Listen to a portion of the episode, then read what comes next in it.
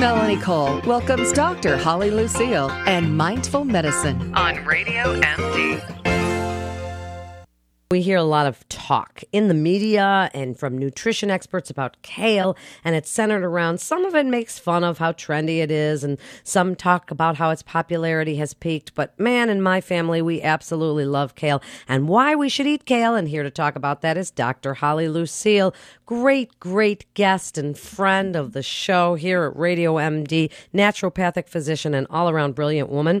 So, Dr. Holly, why should we be eating kale? Because people are making fun of it, but boy, I love it. Oh my gosh, I know it probably has made like uh, its appearance on all of the late night television shows. And I have to tell you, I actually saw a report. I was in a hotel, actually in the hotel gym, and you know the sound is off, but you you know you read the little ticker tape at the bottom. Uh, there was a, a, a fear that there was a, a, a sort of a nationwide and worldwide kale shortage because people are growing it and they are cutting it and they are putting it in juices and they are making chips out of it and it was kale kale kale and everybody thinks oh kale it was like so 2015 but i don't want people to shy away from what once uh, we thought was a trend and it's not really. Everybody's still eating kale. Uh, it is so important. One of the things that i love about kale and this is scientific proven okay? There's this score. It's called the andes score. It stands for aggregate nutrient density index. Okay? So, what this is, because, you know, we try to get our children to eat more vegetables, more plants. We try to eat more plants. It's, it's definitely a, I think, foundational recommendation for good health, more plant based, fiber, therefore nutrient dense. And nutrients, aggregate nutrient density index says how many nutrients per calorie that particular food has. Well, guess what? Kale, king kale. It tops. What it's it's like it gets a thousand on the ANDI score. So it is chock full of nutrients. One cup of cooked kale contains over 1,000% of vitamin K, nearly 100% of vitamin A and C. It also houses over 10% of manganese, copper, and vitamin B6, and 10% of your body's need for fiber. That's just one cup. That's hardly anything. So that's amazing. You know, huge. It's it is huge. Now I don't like when people juice it because then they are, uh, as you say, losing out on that fiber mm-hmm. and the mm-hmm. wonderful benefits that you get from all of those different greens. So I don't particularly like juicing it, but sometimes I'll have them throw it in if I'm making one. But tell us if it's ruined. Now people dry it I bake it in the oven and make these like kale chips. Am I taking out the nutrients? Do we have to? People boil the crap out of it. They boil it, boil it, boil it down. I, I mean, there's so many ways to cook it. What are we doing to it when we do that? You know, one of the most important things, and I've had this conversation many times with um, raw food um, folks who don't choose to uh, use heat uh, for cooking. And we've got to break down the cell walls of those plants to get into those nutrients one way or another.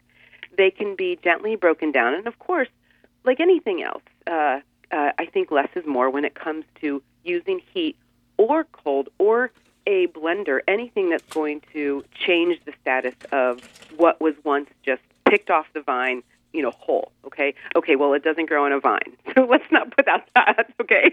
picked off the the the plant whole. So it just makes sense. Think about it. It's kind of like we want to we want to stay as close to that really pure natural product as possible.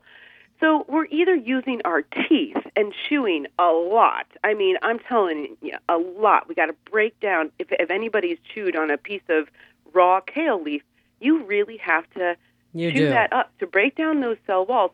So using a little heat is absolutely just fine. You might lose some nutrients that are vulnerable to the heat, um, but less is more when it comes to preparation. That's for sure. So I love the red kale, and I and I do boil it just a little bit with some kosher salt and mm. just a little bit of water, and then I drink the water, which yeah, comes out red. And oh yeah. my gosh, put it in a wine glass, and I drink it down, and it's just yeah. it feels healing. And then you eat the kale in various ways or mix it up. But a lot of raw, as you say, the raw food is. I love a raw kale salad, but you do have to chop it with scissors pretty pretty small.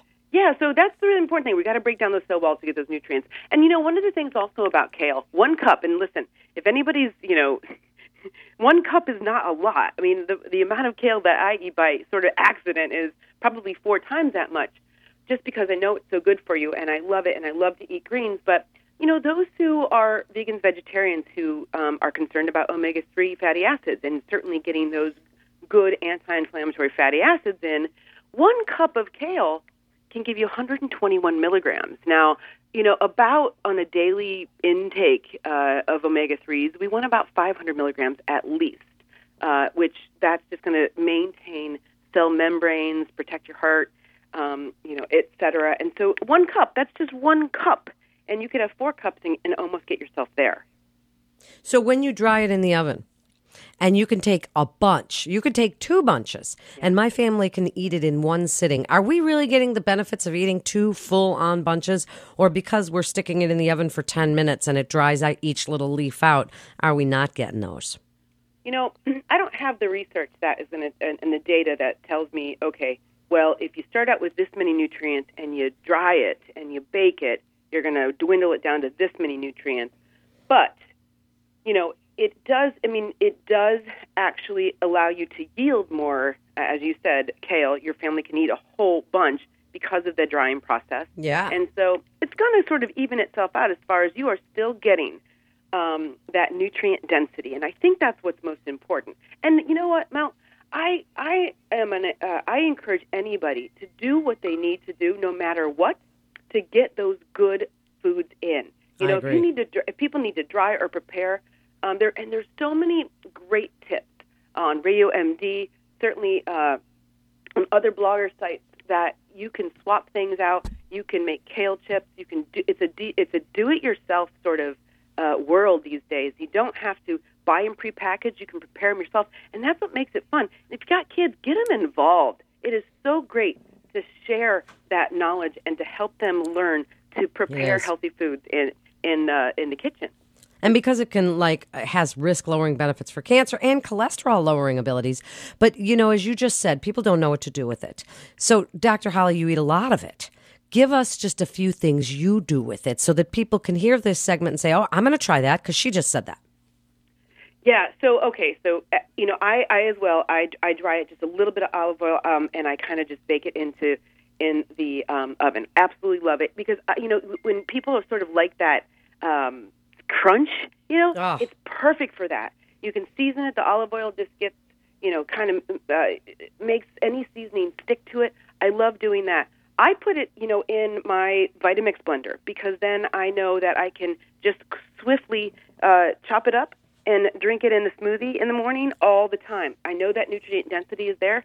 I love it. It's definitely the baby kale, especially, um, is great for salads, right? Because it's a little bit more tender and it's not so um, vigorous uh, to to break down with your teeth and chewing.